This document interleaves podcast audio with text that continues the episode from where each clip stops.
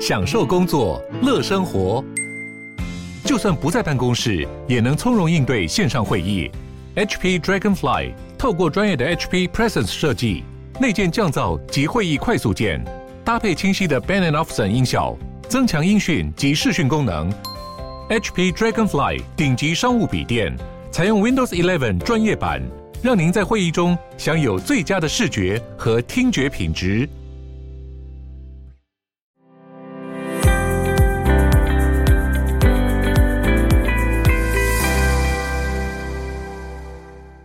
们在做一个像类似刚刚说的，有资金方、有屋顶方，还有建制厂商方，所以这三方对于这新的模式都是陌生的，所以三方都怕，所以你就会变成你有一两，你你拿到一个两个都不行，你要同时拿到三个才可以，这最难。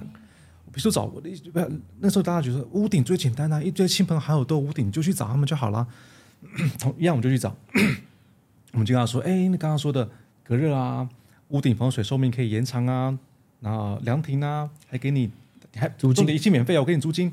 他第一个反应就是其中必有诈哦，太好了！你给我三个三好加一好，然后最后跟我讲不用付钱，他觉得这这是他觉得是假的。那啊不是只有我那我第一位我第一位那个屋主叫赖先生，那屋顶还是我自己去爬的。那但不是只有他，很多人都一样的情况。那你说从资金方好了，资金方其实更是啊，你要一个一个新创公司新的模式，那而且要很久才会慢慢回收。对，那那你建置起多少时间？他真的相信这个资金放在你这边，你会认真的使用吗？嗯，主要这也是很难。那那那你说那个建制厂商，其实在那时候他相对成熟了，这个产业相对成熟了。可是呢，这个模式是新的，所以他们纷纷都说：“哦，你们好棒，还有理想。”对，那那你们加油，有需要需要的时候我都在这。然后意思就是等你的谈定了再来跟我谈。所以这就麻烦了啊。我在跟这两端在讲说我要怎么建制的时候，我没有技术端的回馈，我怎么去说服说服人？所以这个三个就在那边拉扯，对吧？你你只要没有他三个没谈定，你就没有办法。Hello，大家好，我是志奇，那欢迎大家收听今天的强者我朋友。那我们今天的计划，养羊一样会跟我们一起来聊聊。大家好，我是养羊。好，那今天我们邀请到的来宾呢，是我 AAMA 的这个学长 Edison，那也是这个再生能源产业阳光伏特家的执行长。Hello，大家好，我是 Edison。不过我觉得应该有很多观众不知道什么叫做 AAMA，志奇可以先帮大家介绍一下吗？好，AAMA 呢就是一个。创业家组织，地下组织，地下组织，以前是地下组织。对对对，它就是聚集很多的创业圈的人。嗯、然后，因为你可以想象，创业大家都很忙嘛，然后都会呃各自做自己的事情。然后，老板就是有些痛苦啊，然后或者是一些心酸，没有办法跟别人分享。所以呢，一在地下组织的时候，可能就是一个。小圈圈吧，大家可以取暖，没有啊？不是不是这个样子，没有那么糟。反正就是呃，除了除了一部分的取暖之外，我觉得更大部分其实是呃，会有一些前辈，他们会呃跟你分享一些创业里面必须要知道的一些事情。对，因为当你知道的时候，你就可以去避免掉一些失败。我觉得这是比较重要，所以他就凝聚了很多台湾很厉害的创业，然后会有同学，然后也会有这个老师，然后来带你这样子。所以你们是在 AAMA 的时期就已经认识的，是这样？应该我们不同时期，因为他大部分会两届两届跨着认识嘛。嗯，我跟自己应该超过两届，对对，超过两届，超过两届。对，所以在在可是在一些，但是因为在 AAMA 里面有很多活动，在很多活动活动的场合，大家都会遇到，大家就会定期的，就是会全部人集中到华山那边。对，因为 AAMA 他希望就是有师徒制的，所以他每两个学生会配一位导师。那这位导师可能根据你的你的产业或者是你想要成长的方向。然后 AAMA 会帮你做这样子的配对，然后在这两年之内就陪伴你的公司的成长。那就像刚刚刚自己提到，除了老师之外，因为 AAMA 这个组织里面有很多很多其他的创业家，现在加起来应该一一百两两百多个，对，两百多，两百两百多个创业家。那每一个创业家他所在的时期都不一样，有人走得很前了，有人有人有人或者是呃刚开始，反正每个人都有不同时期。所以，你如果你在各个时创业的各个时期，你有遇到任何的问题，你都有各个时期的学长姐们可以去做，嗯，做做问跟讨论、参考跟讨论。所以，它是一个专门给台湾新创公司的一个对，没错，地下组织。以前是地下组织，现在其实已经很地上了。对，因为为什么学讲？因为他以前也是就就是一个呃呃，但是他在三年前，哎，对不起，两年前，去年去年去年的时候成立了基金会，哦，然后正式成为成为呃在。有个证明了啦，嗯嗯，有个法人，有个法人。那过去的话就比较是，呃，业界前业界的的师长们，然后他们很热心在在新创的培育，那所以就组成这样子一个社群，那到去年真的变成了基金会。但他要加入的话，就是我报名说我要加入，这样就可以加入吗？你要够厉害。呃 对，对不起，对，就是要他会筛选，就是他前面应该真的每每年都报很多人报，啊、然后他才会选出一小撮的人面试，然后面试又会再筛，然后都在过，所以你在前面报名的时候，你就要缴交很大量的资料，嗯，对，写那个很走心的，要写为什么想要参加 AMA，对，然后你还要录影，对，还要录影，你你有你啊，对，录影，对对对，你有参加那个吗？那个他前面的破冰营吗？破冰营哦，那个我真的没有参加。破冰营会如我们想象中的有点尴尬吗？对对对，我我觉得想象的样子，我不知道实际怎么样。会啦，还好啦，还好啦，就是那一届的会两天一夜在那个缓慢金瓜石，大家就在那边住两天一夜。我我就觉得非常的可怕。我那时候我就一进去，大家知道我那个那个，对对对对对，我就是一个没有办法跟别人一起睡觉，然后我也没有办法就是跟不熟的人就是有那么。整天的互动，所以那个时候 AMA 的那个小花就是他的执执行长，他就一直跟事情就要过来，你一定要很棒。然后我就一直跟他讲说，我这个真的没有办法，我会疯掉。然后后来还有另外一个活动，就是 AMA 有很多的让创业家互相碰撞，因为其实重点是你资讯要碰撞，然后把不同的产业的东西带到另外一个地方。所以他们有另外叫 Action Learning，大家会到台东去，然后大家一起住在那边，然后一起学东西。我知道很多人是想说，但是我没有办法。所以那个 action，我们的 action learning 是在台北啊。哦，在台北，对好好，在台北我就可以参加。但你有去台东吗？没有，我没有啊，我当然没有啊。我真的是对我们的同学很不好意思，就是因为那些活动我就是都没没有什么办法，我就是有这个生理上面的不适，我真的是无法参加，所以我大部分的时间都在跟那个立峰老师每个月的聊天这样子。OK，对对对。可是像你们领域很不一样，嗯，那。在这当中，同学之间的交流跟互动会是什么？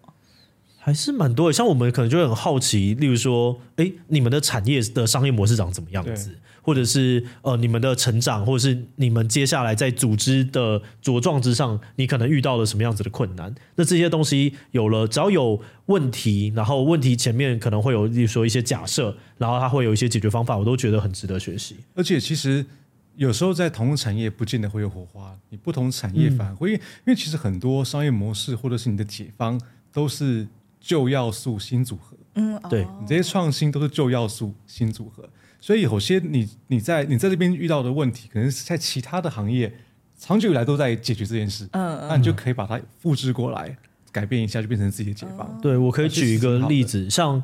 呃，那个时候我们刚进入 AMA 的时候，我记得我们订阅可能三十多，或者是还是快六十万之类的。然后那个时候立峰跟我聊了很多事情之后，我就哎，为什么我们不开始做可能像是投资的一些事情，或者是开始做一些组织？然后他也跟我讲说，你们就是应该要把 M MCN 做起来等等。所以我们就开始慢慢的申请。然后他都把他领域的很多呃，算是广告平台相关的知识，或者是 Google 投资相关的知识跟我分享。那我们就可以用在我们的领域里面。哇，感觉是超级有收获的一个。有啊有啊，我每个礼拜，我每个月的那个那一天都会过得很开心，我就觉得啊，我今天又成长了，我这个月不是白活了。而且他这个成长不不一定不纯粹只是在呃的创业的路上，就是事业上帮助你成长，他会帮助你心境上面成长。为什么？因为对我来讲，我的导师刚好是他是呃长荣化的李谋伟李老师。嗯，我们在那段一两年的过程当中，他刚刚好经历那个气爆。嗯。嗯，就是高雄气爆，哦、所以他那时候正在 suffer 那一段很辛苦的过程，嗯，所以我们就可以跟每一次的跟老师的这个参会，都会感觉到他的他的他想解决事情的那个整个心态，你也在当中也也会有成长很多，对，然后光是知道有一个人在面对一个很大的呃难题，然后他成功解决了，就是啊，我现在。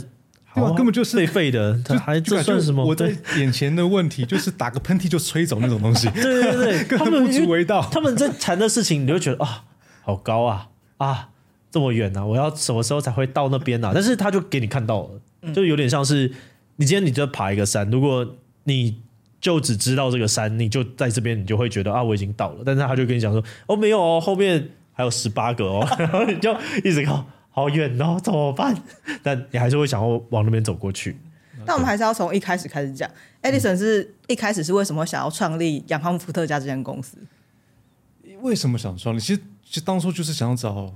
我坦白说，嗯、那我们阳光伏特加，我们想做的事情是能源永续走入日常。但是坦白说，在商业模式刚出来的时候，其实我们就只我就只是觉得有一个机会，我可以试试看。因为我在研究所跟大学的时候念的跟能源相关，所以我在工作两年之后出来创业，我就从能源的这个领域出发，然后就看到一个机会，好像民众也可以参与绿能，但是那时候很困难，所以就就就创立阳光伏特家。那只是在创立的过程当中，更多的伙伴加进来，那更多的伙伴是非常对对能源、对于环境心里有非常非常多负担的人进来之后，慢慢才发发现，原来我们在做的事情其实是很有意义的。嗯，所以商业模式本身加上加上环境的同事们的一些很多的环境使命加进来，就让我觉得做这件事情很有意义，让大家都可以参与能源。了解，那这边可不可以跟观众也介绍一下，就是阳光福特家主要在做的事情是什么？刚刚讲到说是一些绿能相关的，对对对对。其实我们在做的就是一个再生能源的，算是你可以把它当做是一个平台。我举我举呃 Uber 当例子好了，那 Uber 它连接的就是司机跟呃乘客，乘客对，对吧？那我们所连那是连接司机跟乘客当中，你有很多的资讯流、金流，你要或者是配对的问题要解决，那这些都是摩擦，所以 Uber 把它做出来了。我们要连接就是电很多很多的发电厂跟很多很多的用电户，嗯，他们在购买绿电的时候也会有很多金流、资讯流配对的摩擦，所以我们把它给解掉。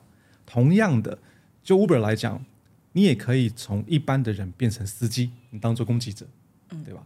一样，在我们的平台上面，你可以从一般的人成为电力的生产者，就是我们的全民电厂计划。所以简单来说，我们就是在做电力的供需的交换。那交换当中的摩擦，我们把它解掉。除此之外，你如果想要想要参与能源的生产，你也可以成为我们的全民电厂计划来购买太阳能板来发绿电。可不可以具体的讲一下刚刚所谓的摩擦会有哪一些？嗯，例如说今天呃，我企业想要购买绿电，不是说哎某某某我想要买一万度，你就可以卖给我一万度，不是。嗯，他第一个要做的事情是我这个公司我用电从零点到二十四点，它的行为长怎么样？跟你想要买的那个电厂，它的发电行为从零点到二十四点，它的表现怎么样？你重叠的部分，它才叫做绿电。也就是说，你要买绿电，也要看你的用电的过程跟发电过程是不是重叠的。嗯嗯。简单来说，你不能说我晚上都用电，可是我买的是太阳光电，那这就不 make sense。哦。对对。所以，你不然你发了之后，发你你你发发了就要用就要用掉。嗯。所以变成说，你今天要找到一个百分之百 match 的电厂，这不太可能。除非你是一个很大型的用电户，你可以成立一个绿电的小组来去市场上面去找这些电力。但是对于一般的中小企业来说，或者是稍大型企业来讲，他做这件事情都不够都不划算。嗯。但是受力业者就是阳光伏特家，我们在做就是我左边有好多好多的小中小型电厂，也也有大型电厂。那另外一端有好多好多的中型用电户、大型用电户、小型用用电户都有。他们的供跟需，我去做截长补短。嗯，那简单简单来说，呃，有可能这个电厂发很多，但是你这两个你用不完，但是我找其他三四个一起用完。嗯，或者是我我发了这个电，你这边不够不够供，那我找三四个电厂一起供。一有问题了，不不匹不匹配了，我再去做调度。嗯，所以我们解决这样子的摩擦，省去了供跟需很大很大的的的的的困扰。但我有一个可能觉得可能有点奇怪的问题，就是为什么这些公司不直接跟台电买电就好，他要透过你们来买？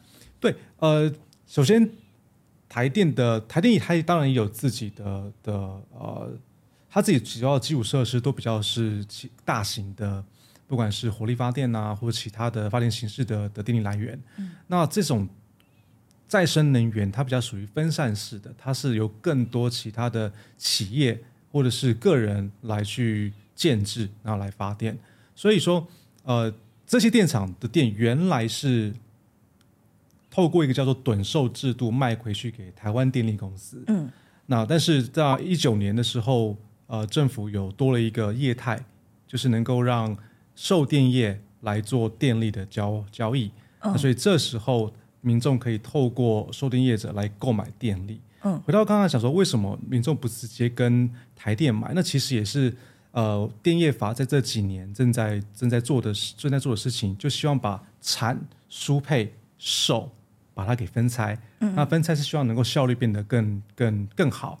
那如果在售电业这一端能够有更多的民营的企业加入的话，对于呃服务端的服务品质、服务效率可能会有良性的竞争，能够提升。所以这是为什么呃在绿电可以做。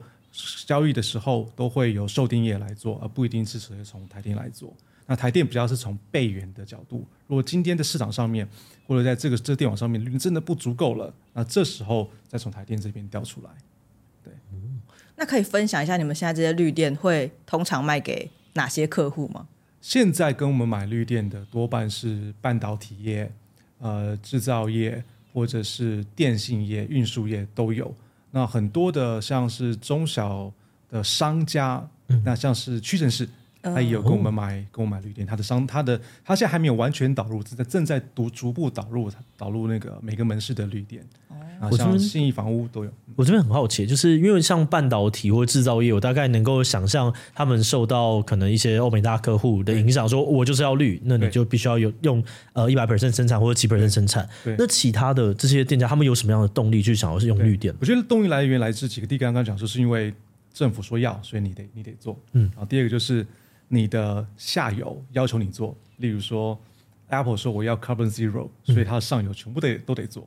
嗯，那又或者是很多的企业，它可能要呃、uh, for reputation，就他希望能够能够让他的 TA 觉得他们在意环境，嗯、他们希望能够对环境做一做一些事，所以他们因为这样子也会也会也会购买购买再再再生能源电力。所以多按三个原因，刚刚我再再总结一下，政府需要，嗯，或者是你的下游的客户需要啊，还有你自己希望能够有这样子的一个一个作为啊，所以他们觉得这样做。呃，他的 TA 是接受的，那所以他们就购买绿电。哦，这样直白说，懂。那刚刚你有提到一个东西是全民电厂，对，就全民电厂，我觉得听起来好像是大家都有机会，除了使用可能像 Carbon Zero 的这种产品之外，他们还可以参与发电。当初这个概念大概是怎么想的？然后他在实践过程当中会不会很困难？困难啊！当初、嗯、我先想，我先说我们是怎么做的好了。呃，如果说你想要参与太阳光电的。发电基本上一个最小的 residential 的屋顶，住宅型的屋顶，可能都会需要一百到一百五十万左右。哦，所以更不用说，更不用说这种你在工厂地面型，那可能几千万、几亿。那这些电厂建制之后，那你有一个起初的投入嘛？你跟他说几千万、几亿。盖好之后的每一度电都可以透过一个固定的电价卖回去给电力公司，也就是说，你之后的每个月会有一个固定的电费进来，相对固定的电费进来。所以对于对于一个呃对于一个的、呃、资金运用来讲，它其某种程度它是会有 return 的。那我们就看到说这件事情在一零九年就开始了，可是一般的民众都没有参与，全部都是企业。嗯，就是因为刚刚说的那个门槛太高了，你可能就算一百五十万门槛也太高。嗯，除了门槛之外，还有一个问题就是场域。一个民众他就算有有有这个这个口袋够深厚，能够啊两百万丢，他不见得有屋顶啊。嗯，他不见得知道哪里有适合的屋顶啊，而且要怎么摆之类的，对呀，怎么买到？知道有钱有屋顶之后怎么盖也不晓得。所以我们那时候就觉得，那好像是个机会。大家没有办法购买一片一一一整座太阳能板太阳电厂，那我们能不能够购买一片太阳能板？也就是说，一个太阳能厂，它可能是一百片，一百片可能假设是三百万，那我就一片一片片的的的销售。那到时候这个电厂开始发电之后，再按照你那个太阳能板的发电量来给你电费，诶，这样子行啊。嗯。然后再来是场域的部分，我不需要让民众自己找啊，我让民众他们提供自己的屋顶，因为因为你提供的屋顶出来，你有几个好处嘛。第一个是 你顶楼阳光不会有直晒。嗯。哦，这差很多。对，大概三到五度。哇，对，那光冷气都可以省。对对对对。那还有，因为嗯，那个楼那个雨水又不会直接打在楼板上嘛，嗯、所以你顶楼的的本来那个防水寿命可以延长。嗯。然后再来什么都会架高。嗯。架高，你又多了一个凉亭可以使用。然后我们还会把每个月呃售电的一定的比例当做租金来跟你租这个场域，所以我们就把就就就让呃呃。他有闲置屋顶，它的屋顶有闲置价值的的这个民众，就在我们的平台上面提供他的屋顶，那我们就做评估。那当所以对于我们，我们就一个很简单的口号：有钱出钱，有力出力。那有屋顶出屋顶。所谓的有力出力，就是当有了资金、有了场域之后，要去做建制，那就我们来做建制，或者是当地的厂商来做建制。那你们当初怎么会想要让一般民众都进来参与这件事情？我先说，我一样，就是坦白说，当初只是纯粹是从呃商业上面有看到一个一个一个切入口，嗯，因为在我们在一五年成立的时候，那时候其实呃这种太阳能电厂售电给台电的这个商业模式，其实已经走了六七年了。但多半都是大型的企业，也都是因为多半都是大型企业，所以基本上，呃，巨头都在那了。那我们就来看说，那 TA 还有哪些地方是我们可以可以走的？而且其实，呃，一般民众也可以参与啊，只是那个门槛大而已。嗯、要集资一下。对对对对，那那我是我能不能够做一个机制，让一般民众也可以参与？哦。所以当初这样切入进去，可是当越往下走的时候，我才发现，原来原来我让民众来参与有。很多很多我我从来没有想过的事，那是我很多很多伙伴一个一个进来之后，慢慢帮我们建构出来这样一个理念，就是能能源永续一定要走入日常，因为你如果无法走入日常，就有点像是我们过年新的新年新希望，我要做一件大事，那那个会改变你的生活习惯很多，你永远你很难持续，所以每一年都有类似的新希望出来。嗯，可是如果说你这个改变它是能够在你日常生活中很简单可以执行的。那这个就可以造造成造成永续，达成永续，所以我们就让后来就慢慢的、慢慢的调整我们的商业模式，或是论述我们的商业模式。我们让能源永续走入日常，我们让一般的民众都可以很简单的参与能源，那这样子的事情才能帮环境的真正容许，所以才才才衍生出来这样子商业模式。这个过程当中，觉得最困难的为什么？因为我刚刚直觉的想到就是，诶，一开始这个屋顶的提供。感觉你要去看啊，会很麻烦，又或者是呃，你要累积到那么大笔，然后还要去对大家验证。你觉得最难的是哪些？我觉得就是因为它我们在做一个相类似的平台嘛，那平台你中间有好多方，嗯，刚刚说的有资金方、有屋顶方，还有建制厂商方，所以这三方对于这新的模式都是陌生的，所以双方都怕，所以你就会变成你有一两，你你拿到一个两个都不行，你要同时拿到三个才可以，这最难。比如说找我的，那时候大家觉得屋顶最简单啊，一堆亲朋好友都有屋顶，你就去找他们就好了。同一样，我们就去找，我们就跟他说：“哎，你刚刚说的隔热啊，屋顶防水寿命可以延长啊，然后凉亭啊，还给你还租金的一切免费啊，我给你租金。”他第一个反应就是其中必有诈哦，太好了，你给我三个三好加一好，然后最后跟我讲不用付钱。他觉得这这是他觉得是假的，那啊不是只有我那我第一位我第一位那个屋主叫赖先生，那屋顶还是我自己去爬的，那但不是只有他，很多人都一样的情况。那你说从资金方好了，资金方其实更是啊，你要一个一个新创公司新的模式，那而且要很久才会慢慢回收。对，那那你建置起一段时间，他真的相信这个资金方在你这边，你会认真的使用吗？嗯，主要这也是很难。那那那你说那个建制厂商，其实，在那时候它相对成熟了，这个产业相对成熟了。可是呢，这个模式是新的，所以他们纷纷都说：“哦，你们好棒，还有理想。”对，那那你们加油，有需要需要的时候我都在这。然后意思就是，等你的谈定了再来跟我谈。所以这就麻烦了。我在跟这两端在讲说我要怎么建制的时候，我没有技术端的回馈，我怎么去说服说服人？所以这个三个就在那边拉扯，对吧？你你只要。没有，他三个没谈定，你就没有办法。那所以还好的是，反正我们就是到处走跳嘛，然后到处宣扬我们想做的事。嗯，然后就有一天，呃，有一位台南的屋主，那他就打电话给我们，跟我们说，他有说他有看到我，他我有给他一张名片，不知道是谁给他的。嗯，他觉得我们这个非常有理念，他想是他他想要参与。那个时候我们看到，觉得哇。太好了，总算拿到了屋顶。对，我们率队下去看，那里面有多少人吧？就三那才三五个人，再下去看，然后看到屋顶就非常适合，大小也 OK。他终于有那一案了，然后有了这一案之后，然后我们开始就跟那个过往我们在做宣扬的时候，都会有口袋名单嘛，哪些人有兴趣的，嗯，就列出来发信出去，嗯，就跟他们说，哎，之前跟你讲的事情，呃，快要发生了，嗯，大家来参与。所以那时候我们就开始把网站给建制好。把屋顶资讯放上去，金流系统串好，那信用卡、ATM 都准备好，让他们来购买。嗯、然后那时候也不觉得，也不知道说会不会成，但反正头洗下去就、嗯、就就就就做。对对对啊，那那反正就下去了。嗯、那那时候是一个七十多万、七十多万左右的金额。那我们不是在那种 Flying V 或者泽泽这种大型的，它是我们自己建的平台嘛，所以显然不会有流量，嗯，不会有流量，所以就传人就是照我们这种地推这那个 email 发出去。可是好像做出做对了一些事，大家很认同我们的理念。嗯、这七十多万大概在在五天左右，嗯，它就消失、哦。那很强哎、欸，这很所以我就那时候我觉得很强。可是所以我可以说我想要买一块太阳能板这样子。对，可以啊，可以啊。对但是那个第一案其实。不怎么样，因为只有以第一案的话就没有就没没意思嘛。对。可是这个第一案造成了一个雪雪雪球效应，嗯，因为人愿意加入了。对啊，因为一个屋顶它有可以跟四四个人参与，那这四四个人参与之后，他们也都有屋顶，有可能都有屋顶啊。对他们就会觉得说，这成功的案例有了，嗯、我也要，我也要。然后就两三个进来，两三个屋顶进来之后，又多了一两百片太阳能板可以卖，一两片太阳能板可以卖，又多了一两百个人进来，就这样子慢慢滚起来。嗯、所以我们现在，我们后来我们。我们有一个案子是在台南，那那是一个一个应该是一个工厂，忘记了。它总共是一千八百多片太阳能板，大概是两千多万左右的一个电厂。那时候我觉得，那不然我们试试看吧，两两千多万电厂放上去。我们刚刚说嘛，七十多万，我们花了七天嘛，嗯，啊对，五天嘛。这个两千多万电厂，我们花了两分半。哇！两分半，就代表说我们真的做对了最多的这些事情。就他刚刚讲这些东西都超开心的。对啊，对对对。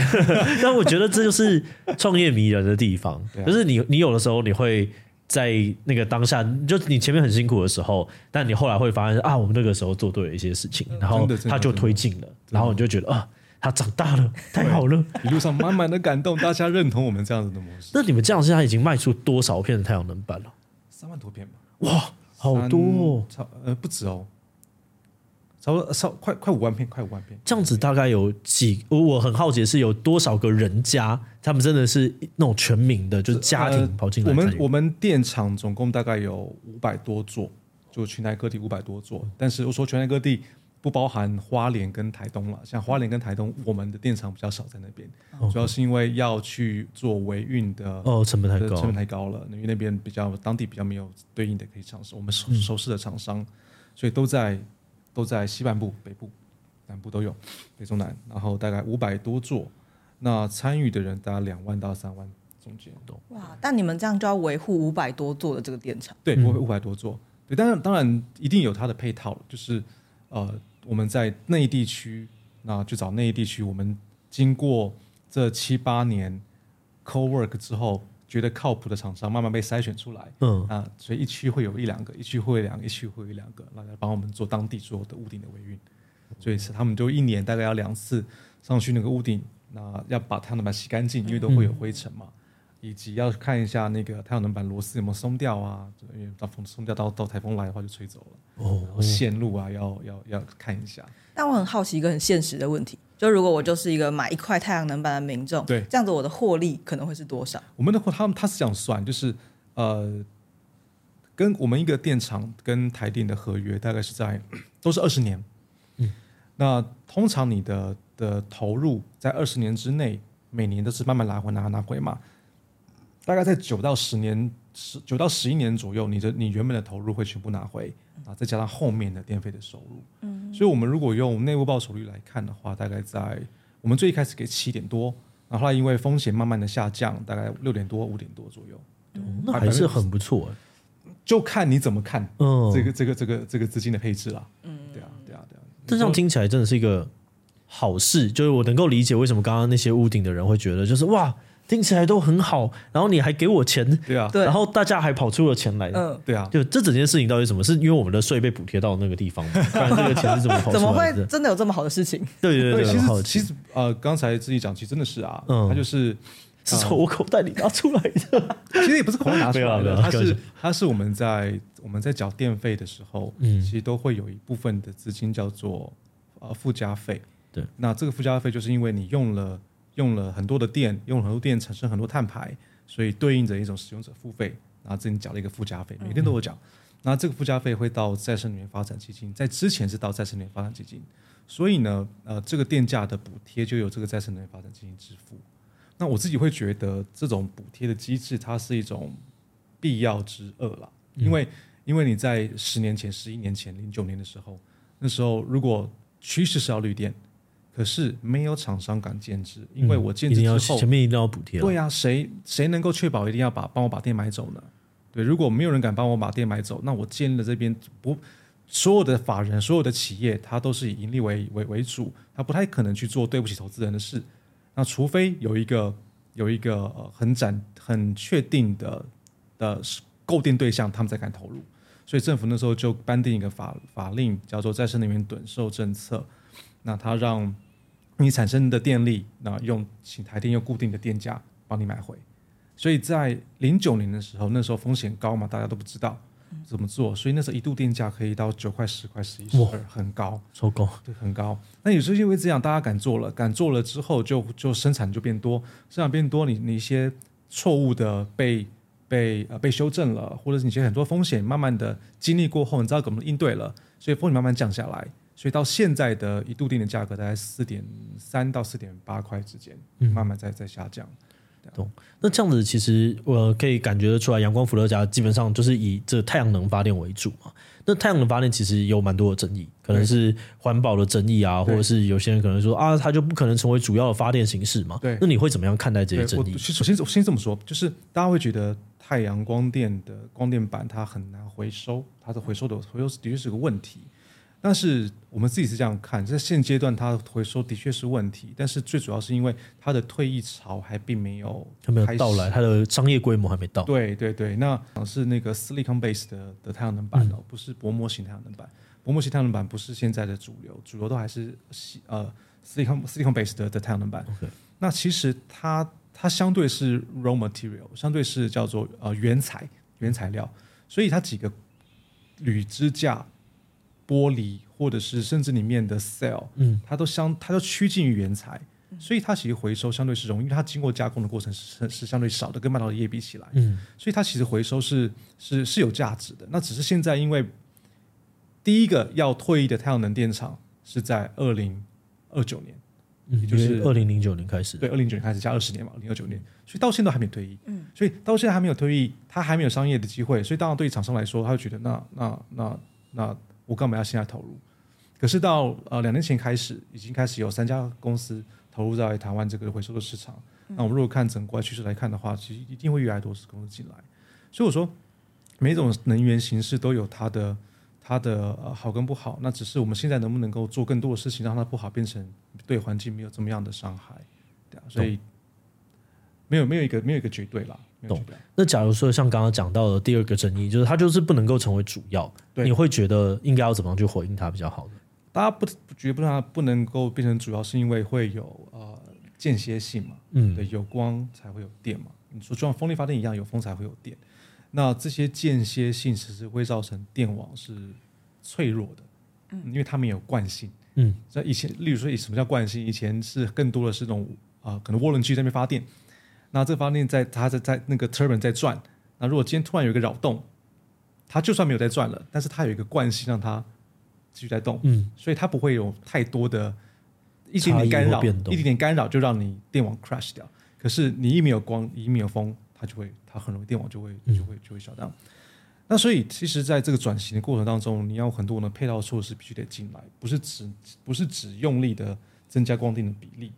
你还要再做一些稳定电网的工作，例如如果有间歇性，那你储能得进来；嗯、又例如你有间歇性，你可能会有呃不时会有尖峰跟跟跟离峰、高峰的用电跟低峰用电的的的变化。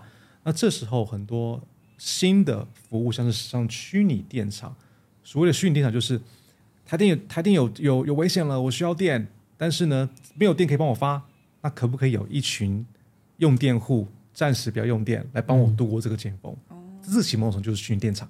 嗯、那那像这个商业模式，慢慢的都会都解决问题，解决问题的人。但我觉得这很酷哎、欸，对啊，那就会他他就会他就会解决提出问题的人。我没有电，你不要用，你不要用电。我觉得应该是这么说，就是如果说你今天没有用电，没有电的时候，但是你请的是呃工厂或者制造业在说不要用电，那其实有点。有点困难，因为那都是机，那机会成本。钱对对啊，我不发电，但是我我我要用电生产呐。嗯。可是你说对于呃一般的用电户来说，他可能可以改变他用电行为，他没有一定要现在吹冷气，他没有一定要现在吹头发，他没有一定要现在充他的充电车，他的电动车。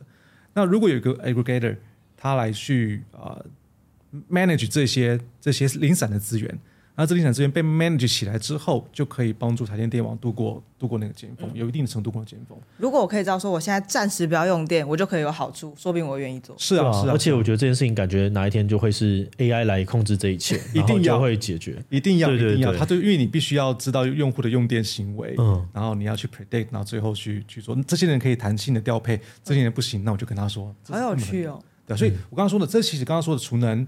那或者是虚拟电厂这些这种辅助服务的商业模式，它会越来越越多，因为台电的电网不是台电电网，呃，国家的电网它一定会有这样的需要，因为只要绿电比例越高，这些都是都是对应的会会需要的，所以它就是一个转型过程当中的各的各大的配套措施都要一起起来，才能够真正成功。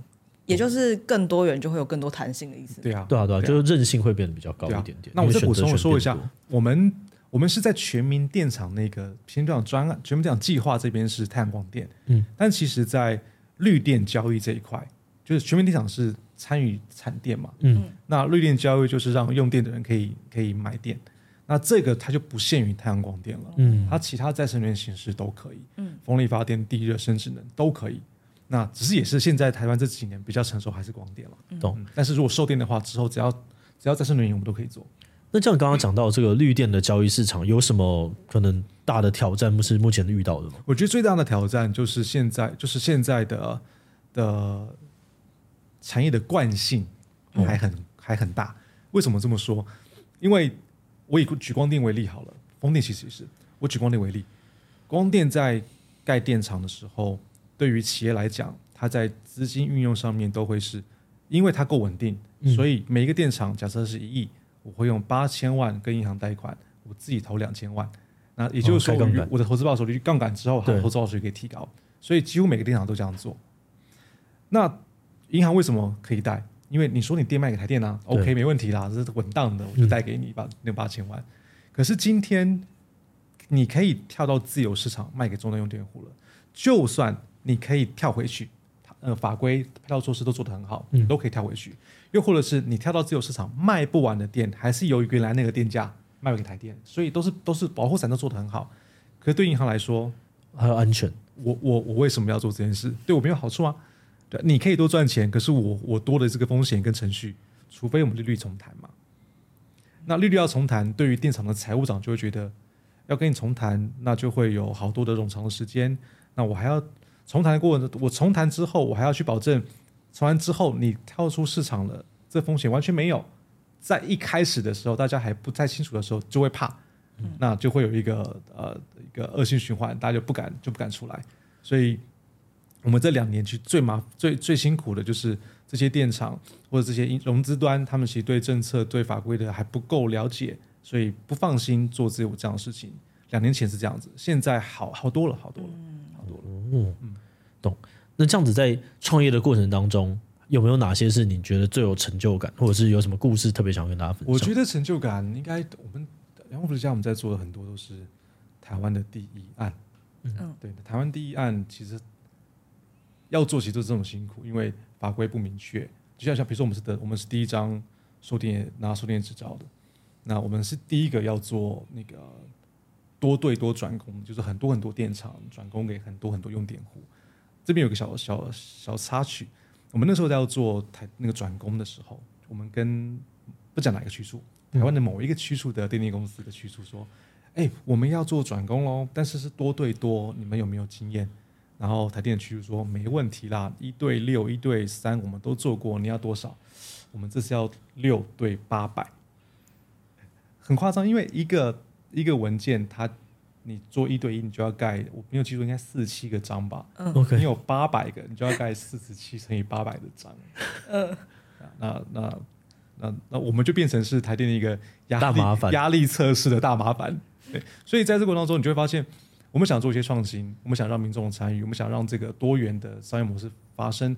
可是现在呃很多的最大的挑战是印章，对，很多的既有的惯性跟市场上面的一个基础基市场上面的基础设施其实还没有起来，嗯，那我们会造成别人麻烦，哦，那我们造成别人麻烦就会就不给你好过，就就会就会很辛苦。哇，这听起来就是呃，我今天在听那个博恩的 podcast 的时候，他就讲说，当第一人好像真的没什么好处。第一人，别人说这个前人种树，后人乘凉，然后说没有没有，前人现在是要盖凉亭，可能会被手搓到，然后你可能还要搬木头，你还要挑木头品种，然后那我干嘛要当第一个？我在后面躺着就好了。真的真的，对，那我真的一定有什么动力支撑着你？就是哦，我们想要去突破这个限制，就是因为我觉得就是呃，我觉得我我如果说要源头来看的话。就是我们公司的每一个人都很都很买单我们自己的那个 slogan，就是让能源永续走入日常，而走入日常的方式就是打破所有可能的摩擦或者既有的门槛，把它降到最低，让民众可以来轻易的参与。那所以就是就就就就记得那段话，然后所以每每次要遇到这些困难的时候，就记着啊，让能源去走日常，打降低门槛。好可怕，洗脑自己，同事们，同事们，同事们。但我刚刚在看，就努力去做了。我刚才看你们聊的过程当中，我就觉得说好有趣。他一直用那种很温和但很快乐的方式在讲这些困难。对对对对，我觉得就是就是你把这些都克服掉之后，你就会发现哇，还好的是，我我觉得我觉得是这样子，就是如果你你啊、呃，你当领先者，你走第一个，可是后面的人没有人，那你只是在花园散步而已。嗯，你没有没有意义。还跑的是说我们走走第一个，可是后面好多人跟上来。嗯，那很多人跟上来，代表哎，我们看到的市场，别人也看到了，别人觉得这个市场。那那某种程度也是觉得我们做对了一些事。嗯，而且很多东西都是你占了第一个市场，呃呃，就是撑着了，就撑下去。那你很多都会有都会有领先者的优势嘛，先进先先进者的优势嘛，对啊。那反正就是一克呃一段段的克服。那团队从最开始，我们团队呃。刚开始那时候，差不多大学，大学可能还在在大三、大四的时候就来实习，那或者大一，或是毕业之后就进来，所以我们那时候的社团感很重，对啊，每一次每一个月或每个礼拜的例会都像是社团成发，社长在那边做成果发表。那慢慢的公司业务起来，特别是三年前开始业务起来了，然后开始变得业务变得量变得很大，那公司慢慢变得具会需要有规模，会需要有制度的去做管理。那这时候，它其实对我们来讲是一个考验。我们要把制度化、内控啊、内集啊，全部都要做好。那对于同事的整整，不管从形象来看，或者是知识面，都要不断的提升。那你可以看到同事们的成长，那也是最最最值得骄傲的事吧。了解。那最后有没有什么特别的想要跟我们呃志祺七血的观众说的吗？观众们可以可以多认识能源。那能源的参与的门槛不像是以前那样，好像跟你有关，每你每天都在用，可是都好像跟你无关。对，但但是呃，可以了解一下阳光伏特加，我们可以让你们更简单的参与能源。那更重要的是要多多关注志祺的节目。我觉得呃，刚如果大家觉得想要了解能源的话，我觉得除了阳光伏特加，这是啊这边是一个很好的管道之外，大家可能也可以在新北的朋友或者是台北的朋友，可以去那个电幻一号所。哦，对对，可以去电幻一号所，它是一个展览的互动空间。对，它是台电台电。对对对，他们做的非常非常好，就是你到里面你可以理解能源怎么生产的，然后到最后送到家的这个过程当中，而且过程很好玩，所以大家如果有兴趣的话，可以过去看一看。是啊。好，那今天呢，很谢谢这个 Edison 跟我们来聊聊。那我们今天就这样子喽，大家拜拜，拜拜。